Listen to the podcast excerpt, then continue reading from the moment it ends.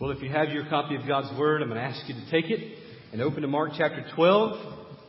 Lord willing, Mark chapter twelve, we will look this morning at the first twelve verses of Mark chapter twelve. We've been in Mark for uh, for a number of months, over a year together, walking through this, and we've we've seen Jesus do many many things. We've we've heard him teach many many things, and we've come to the section of this book where Jesus has had this triumphal entry, where they proclaimed him to be their king. They wanted him to be the king of their own making, though. They wanted him to deliver them from the oppression of Rome. Then he goes into, from there he went into the temple, and he cleared the temple. He cleaned it out. He drove the money changers out and those who were selling and trading of animals in, in the temple. Curses the fig tree. And then we enter into this section where the leaders of Israel began to turn up the heat on their challenging him. See, he was a threat to their operation. They had a monopoly on the leadership of Israel, and they were given a trust, and they had squandered it. And they began here to question. We're going to see over the course of the next few weeks several challenges to the authority of Jesus. Last week they challenged him and said, "By what authority do you do these things?" And he didn't give them an answer. He didn't give them an answer because they couldn't answer the simple question of John the Baptist, was he from heaven or from earth? So today we, we come back to this text. He's still here in the temple, and he begins to talk to them in parables, the Bible says. He talks to them, but not just to the leaders of Israel. He's not just talking to the chief priests, the scribes, and the elders. You have to remember where they are. They are in the temple square. And there are people gathered all around. There have been just, um, you can you can imagine, it's very easy to understand when there begins to be a heated discussion in a public place, what happens? People gather. I remember being in the mall not too long ago. I was in the mall and outside one of those, uh, you know where they do those massages in the mall? There was a dispute between a man and the guy that had, had done the massage there for, for his wife. And he, there was a dispute about the time. There was supposed to be more time. He was supposed to take more time there. No, no, no. You only paid me for this amount. You know what I did? Lan and Abby were somewhere else in a shop. I just kind of parked out, out there and just began to listen. I was nosy. I wanted to hear this thing. And if something really went started to go down, I wanted to see it, you know. And then it, maybe I could have said, "I'm a pastor. Can I help?" You know. But this is what happened here. Jesus here is being challenged in a public place, and a crowd gathers around. Let's look at our text together. Jesus begins speaking to the crowd about the religious leadership. Verse one. "And he began to speak to them in parables. A man planted a vineyard and put a fence around it and dug a pit for the winepress and built a tower and leased it to tenants and went into another country. When the season came, he sent a servant to the tenants to get from them some of the fruit of the vineyard. And they took him and beat him and sent him away empty-handed. Again, he sent to them another servant, and they struck him on the head and treated him shamefully. And he sent another, and, and him they killed. And so with many others. Some they beat, and some they killed. He had still one other, a beloved son. Finally, he sent him to them, saying, 'They will respect my son.' But those tenants said to one another, 'This is the heir. Come, let us kill him, and the inheritance will be ours.' And they took him and killed him and threw him out of the vineyard. What will the owner of the vineyard do? He will come and destroy the tenants and give the vineyard to others. Have you not read this scripture? 'The stone that the builders rejected has become the cornerstone. This was the Lord's doing, and it is marvelous in our eyes.' And they were seeking to arrest him, the religious leaders were, but they feared the people, for they perceived that he had told the parable against them. So they left him, and they went away." Quickly this morning, what I want to do is I want to preach in a little bit different, a little bit of, of a different method this morning. I want to go through and I want to simply tell you the story. I want to show you what's here, and then I want to come at the end and give you some application from the text. Typically, we apply as we go through, but today, hang with me. The application for us here, all these years later, will come at the end. Okay, so just hang with me, follow along. I, w- I want to first of all show you the gracious provision of the landowner.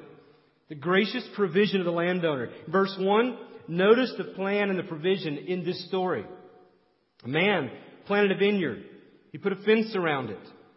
He dug the pit for the wine press. He built a tower. He leased it out to tenants. I want you to notice the plan and the provision in this story. Where does it all originate? Where does the vineyard get its start? Can the vineyard itself boast of its beginning? Can the fence brag about how it built itself? What about the tower? What about the wine press and the pit? Can they boast in anything of themselves? No. You see, this is pointed in Jesus' story here. He wants them to see that the man in the story, the landowner, has done everything of his own will, of his own accord, to set up the vineyard for success. In that land and time, this is all that you needed to do. Not in, in a way that this is the bare minimum, but he went overboard to make sure to set it up to succeed, to produce fruit. The vineyard cannot boast of anything. The vineyard exists and is set up to thrive because the owner planned it, he chose it, and he made every provision necessary for it. Now why? Why does Jesus tell this story in the midst of all that we're seeing, right here in the middle of the temple square? Why does he tell this story about a vineyard? Well, the people standing around listening would have immediately recognized that the vineyard is a very common illustration or metaphor for the nation of Israel. So here he's associating this directly with Israel. And he gets this story, I believe, and other commentators believe, from Isaiah chapter five. Let me read this to you. You don't have to turn there, but you can mark it and go to it if you want to. Isaiah five, verses one through five. My beloved, Isaiah refers to God as his beloved. My beloved had a vineyard on a very fertile hill. He dug it and cleared it of stones and planted it with choice vines. He built a watchtower in the midst of it and hewed out a wine vat in it. And he looked for it to yield grapes, but it yielded wild grapes. That word wild grapes is a word that means sour grapes. They were bitter. They were sour. And now, O inhabitants of Jerusalem and men of Judah, judge between me and my vineyard. What more was there to do for my vineyard that I have not done in it? When I looked for it to yield grapes, why did it yield wild grapes? And now I will tell you what I will do to my vineyard. I will remove its hedge, and it shall be devoured. I will break down its wall, and it shall be trampled down. Verse seven. For the vineyard of the Lord, for the vineyard of the Lord of hosts is the house of Israel, and the men of Judah are his pleasant planting. And he looked for justice, but behold, bloodshed; for righteousness, but behold, an outcry. So, the people standing around, as well as the chief priests, scribes, and elders, the Pharisees, they were all gathered around. They would have heard this story and immediately been taken back to the Isaiah passage because they knew the Old Testament. They would have known immediately the similarity between Jesus' parable and this in Isaiah, this prophecy in Isaiah. In Isaiah, the vineyard is fruitless. It only produces sour grapes. In Jesus' story, the marked difference, though, is not that it only produces wild grapes, sour grapes, or no grapes at all. The marked difference is that those that are tending the vineyard of the Lord are wicked. They are corrupt. So this would have been a turn in the story, and they would have noticed it.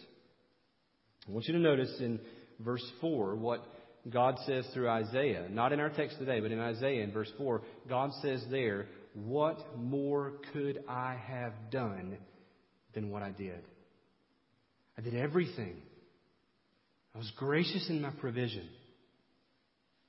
I planted the vineyard. I dug the pit. I built the tower. I've made the hedge. I've done everything. And this point, everyone would have already known that he was referring to God's gracious plan, choosing, and providence for Israel. And at this point in the crowd, all but in the hearts of those religious leaders, there would have been warm feelings for Yahweh, for God at this point. They would have all been saying, yes, God has been gracious to us. God has chosen us. He has provided for us. God has sustained us. They would have looked back through their history and known that. And they would have immediately heard in Jesus this echoing of the Old Testament truths of God's providence. But then I want you to see not just the gracious providence of the landowner, but the shocking and wicked response of the tenants. In verses two through five, when the season came, he sent a servant to the, to the tenants to get from them some of the fruit of the vineyard. This was common. The landowner was not present living there, and he owned the vineyard, and he had those leasing it out, tending it. When the harvest time would come, it was just part of the procedure. It was accepted. It was really expected that the tenants would give part of the harvest to the landowner. It was just part of it. And so he sends this servant to collect what is his, what is due his, his name. And they took him and they beat him and they sent him away empty-handed. Well, again, the landowner says, well, maybe they didn't understand. I'll be gracious again. I will send another. And they struck him on the head and treated him shamefully. That phrase, they struck him on the head, literally means they bashed his head in. And he sent another, and him they killed. And so with many others, and some they beat, and some they killed. At this point, the warm feelings in the crowd about the providence of God would have been, would have been, it would have come to a halt at this turn in the story. This would be like someone taking their fingernails and raking them across a chalkboard. What was, what was warm and peaceful, and the only response would have been worship. Now we see in this story, all of a sudden, those tenants don't give him what is due him, but they instead kill and beat everyone that he sends to them. It's a wicked and perverted and shocking response. Rather than them giving God what they, what he deserves, the landowner what he deserves, they beat or killed him. Shocking and wicked as this turn in the story was, though, this was also Israel's history. They had done this to the prophets of God. How many times had God sent prophets to them? How many times had God sent prophet after prophet after prophet to them, warning them and calling them to repentance, calling them to come back from their wayward ways? And what had they done to those prophets? They had done exactly what the tenants did in the story of Jesus. They beat them, killed them. Isaiah, we read his book, but did you know that Isaiah was sawn in two with a wooden saw by the people of Israel? Jeremiah, he was constantly mistreated. He was thrown into a pit, and he was eventually stoned to death for being a prophet of God. Amos, who we looked at in Sunday school this morning in the class I was in, Amos had to run for his life. Zechariah was stoned to death. Micah was beaten in the face. All the way down to John the Baptist. All the way down to John the Baptist, who was beheaded. This story, as shocking and wicked as it is, it is the very story of Israel's history. Jesus doesn't stop there. He continues, though, to pile on and incite the rage, the response of this crowd. Notice the patient persistence of the landowner.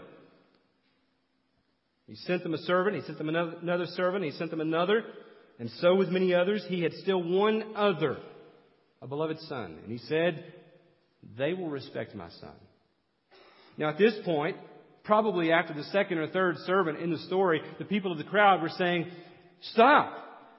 Don't, Jesus, the landowner doesn't need to send anyone else. This is madness. This is foolishness. And when Jesus got to this point and said he had exhausted all other servants, he had one left, and it was his own son, and he decides to send the son because he says, they will respect my son.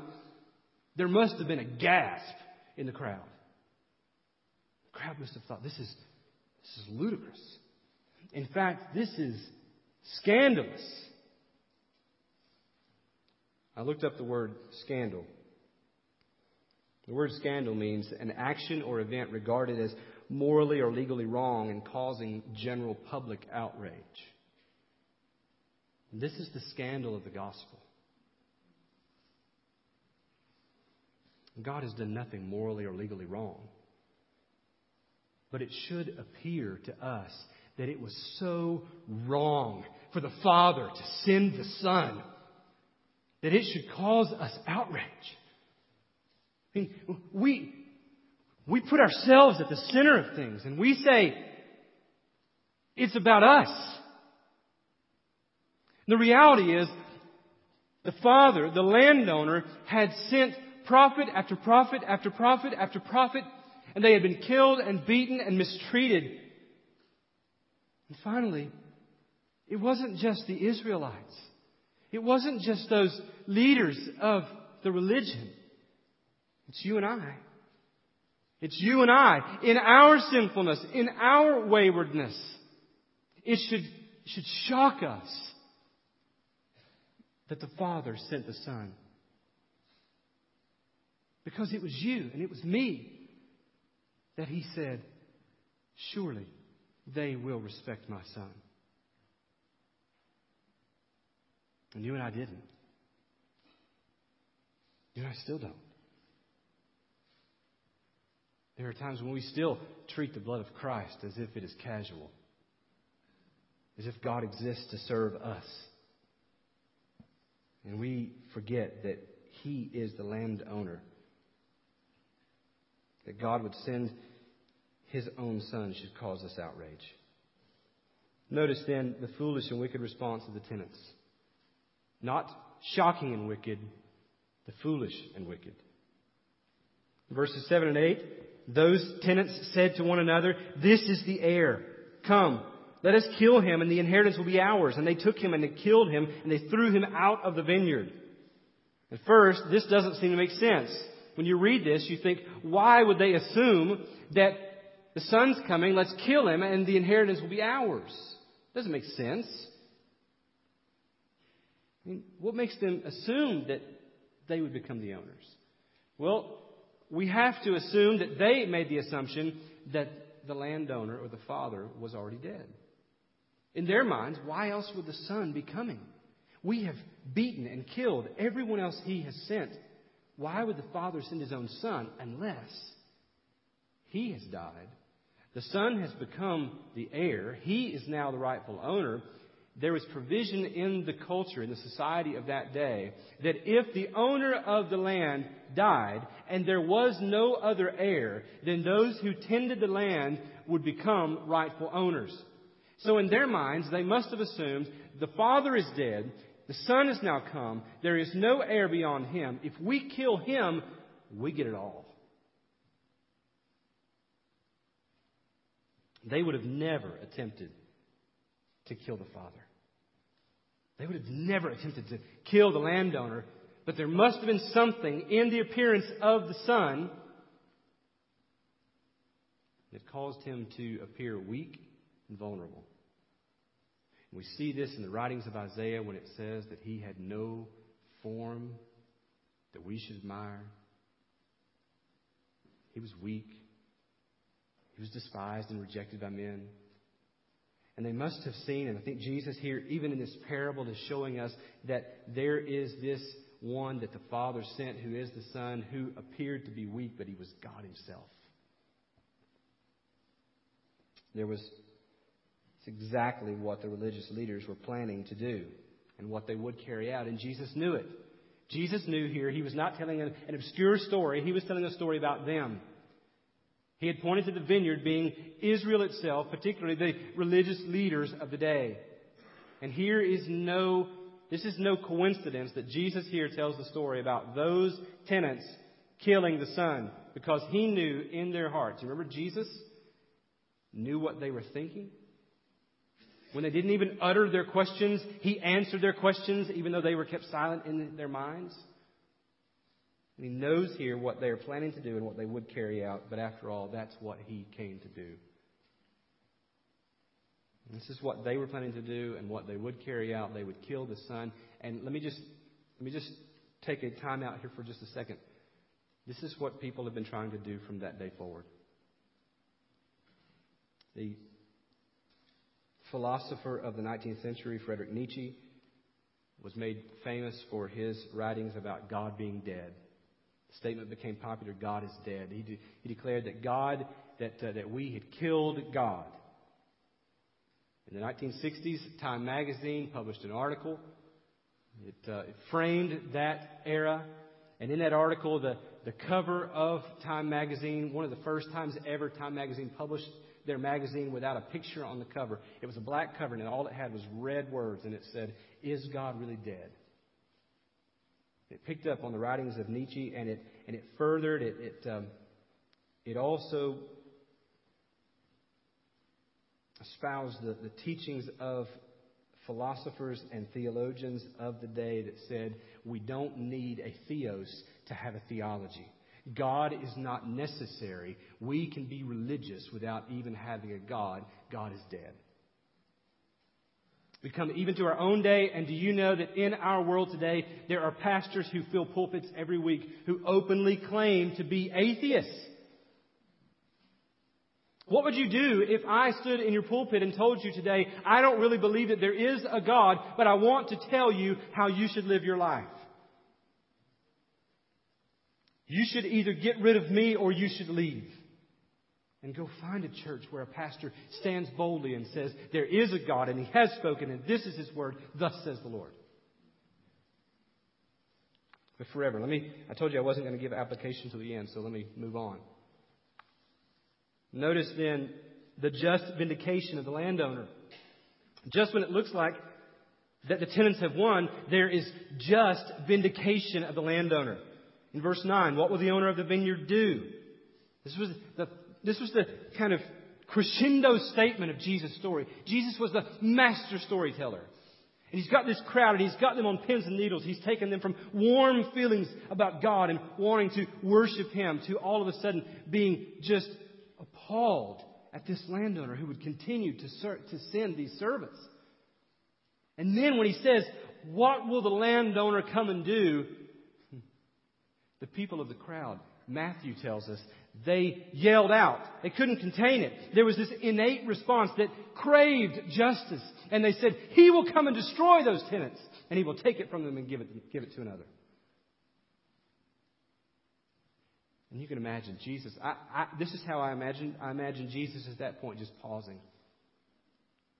And maybe locking eyes with the religious leaders that were there in the crowd. As if to say, those you are supposed to be leading have spoken rightly. Jesus has worked them into this frenzy, and this innate desire for justice cannot be held back. Then Jesus affirms their answer by quoting Psalm one eighteen. He says to them, "The stone that the builders rejected has become the cornerstone. This is the Lord's doing. It is marvelous in our eyes." Do you know that Psalm one eighteen that, that he quotes from here, this is the same psalm that they had also quoted from just days before when Jesus had entered Jerusalem and they had said to Him, "Blessed be He, the one who comes in the name of the Lord." It's also from Psalm one eighteen. Jesus is saying, have you not read everything? Have you not read the whole thing? Blessed is He who comes in the name of the Lord, but He is also the one whom they have rejected. But they are not the final say, because those who re- that have rejected Him, the Father has taken Him and made Him the chief cornerstone. God would indeed come and give the vineyard to others. He would destroy them. This would happen in seventy A D, the destruction of the temple. Rome would come in and destroy everything to the point where today Jews can no longer trace their history. They cannot trace their ancestry back to find out what tribe they are from. Ultimate destruction. Jesus here, He also says that He will come, the landowner will come, and He will take the vineyard from them and give it to another. And we see in this This is the passing of leadership. It passes from those religious leaders of Israel, and it passes to who? To those twelve that had walked with him, that had learned from him. Those disciples come apostles. And this was so utterly shocking to them. Those in the crowd, the chief priests, the scribes, and the elders, this was appalling to them. These men, these common men who have no training, these fishermen, this is what was such an outrage to them throughout the rest of the New Testament. If you read Acts, you see this over and over and over again. This power that they had was stripped from them and given to the church. And you and I today, as we continue to follow and proclaim Christ, we also follow in that. The wicked response, though, of the tenants, not the tenants in the story. Jesus now moves beyond the parable, and he looks directly at these in the crowd. And he looks at the Pharisees, the chief priests, the elders, the scribes. And it says that they were seeking to arrest him, but they feared the people, for they perceived they had that he had told a parable against them. So they left him and went away. This would have been a great time for them to realize, since they realized he was speaking of them, this would have been a great time for them to repent, to turn, to trust him, to express faith in Jesus as the Messiah. But instead, they leave.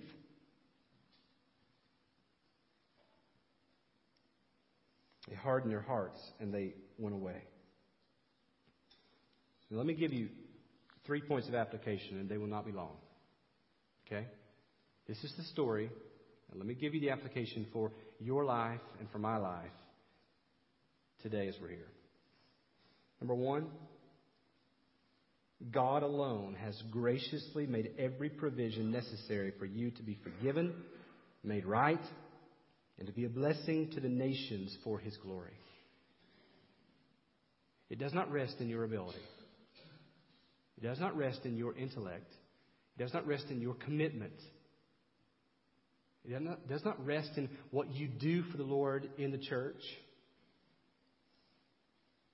It doesn't rest in how you speak to your wife or to your children. It doesn't rest in any other thing other than what God alone has done. You understand that? That salvation is the work of God from beginning to end totally. We add nothing to it. And we come to God and we are forgiven and made right and called to be a blessing to the nations, to the peoples of the earth because of what he has done. We sang a song earlier that talked about that he called us out of death into life. He has filled us with power to do what is right. And he one day will take us, lead us to heaven where we will forever say thank you. You see, it's his work from beginning to end. It wasn't just his work in coming to the cross, dying and being raised from the dead. It's his work still in your life today, two thousand eleven, when he calls you from the death of your life spiritually. He makes you alive. He shows you your sin. He leads you to turn away from your sin. Trust him alone. He adopts you into his family. He then leads you through the rest of your life, giving you power to obey, giving you power to bring glory to his name, giving you the command to go and make disciples of all nations. And it is him and him alone that will hold you all the way to the end. God has made every provision. He has planted the vineyard. He has built a fence. He has dug the pit for the wine press. He has built the tower. He has done it all. Secondly, application, second point is this. Don't ever confuse his patience for his acceptance. See, I would imagine that those tenants, after the first, second, third servant that came, and they got no retribution, no, no vengeance from the landowner, maybe they were tempted to assume that because he doesn't come himself, because we are not destroyed, maybe he's really pleased with us. We're okay. And I want to beg you today here, don't ever presume on the kindness of God to mean that you are accepted by him when you are really not. Now, if you're in Christ and you trust Christ alone, then you should and you can rest in that. But if you personally have never come to the place where you have acknowledged your sin, turned from it, and trusted Christ alone, then don't think that because He's not come yet, maybe He's never coming. Maybe there's no truth to this story. Maybe that's all it really is, is a story. Maybe it's a made-up idea to help us feel better about ourselves. Don't make those presumptions. Because there is coming a day when the Father will come. I'm begging you today to not do what the Pharisees, the scribes, the chief priests, and the elders did here. Don't harden your hearts and leave today. Instead, turn yourself over to Him. Receive Him. Some of you today, He is speaking to you and He's calling to you. And it, for the first time ever, makes sense to you. Today, I'm begging you, I'm asking you, don't leave this place without trusting the Lord Jesus. Third is this. If you are a Christian here, then you are a tenant of the vineyard of God. God has not brought you into the faith family. He's not brought you into the church for you to become a consumer. He's not entrusted you with all that you have so that He can continue to pour things out on you so that you can spend those on yourself. He has made you a tenant to tend this world, this mission, the gospel, until He comes. And that you would spend your life, that I would spend my life, tending His vineyard for the glory of His name. That I would give and you would give to Him what belongs to Him. That I would not spend my life chasing after the American dream. But I would sacrifice here so that when I finally am called to my forever home, I will be there with those that would not have known the Lord Jesus Christ, would not have potentially been around the throne unless someone told them. Romans says, how will they hear unless someone tells them? We come in this place. I want to challenge you. We come in this place and we gather together. We corporately worship through music. Don't sit and do nothing. Don't don't sit and soak and sour and say, well, it's not my style, or it's it's not my this, or it's not my that. Guess what? We're not here for you. We are here to tend the vineyard of God, to give Him what is due His name. You can't come in this place squandering that opportunity all week and then create worship. But as you tend and take your responsibility seriously by the grace of God, you will come out of, into this place and you will hear the gospel, and you can't help but to respond. You will be like those of the crowd that said, He will come. He will destroy them and He will take it from them and give it to another. The praise will erupt from you because it is what is just and right.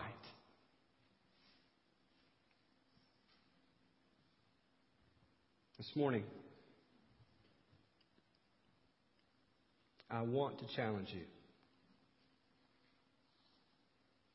I want to challenge you to do those three things, to embrace those three things. To understand God's done it all.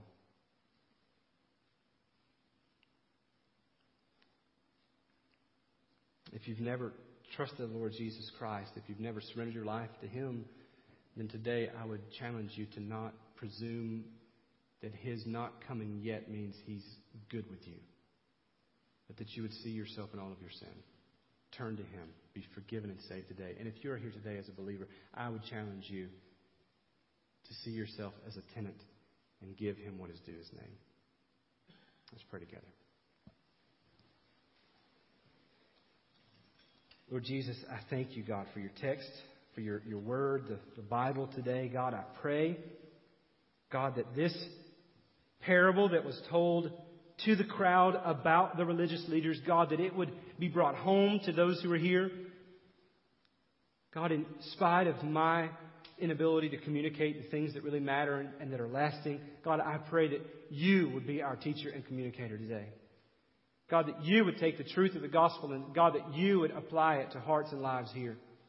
God, that there would be people here in this place that would come to know you as their Lord and Savior today, who would turn from their sin and trust you alone. God, that there would be Christians in this place today that would be have their lives just radically transformed for your glory today. God, that you would draw them to yourself. You would use them for your glory. And God, that we would see ourselves as tenants, not landowners. God, I pray that whatever you want to do, God, you don't need my permission, but God, I'm begging you, I'm asking you to do it. Do it for your name, for your glory. I pray this in Jesus' name.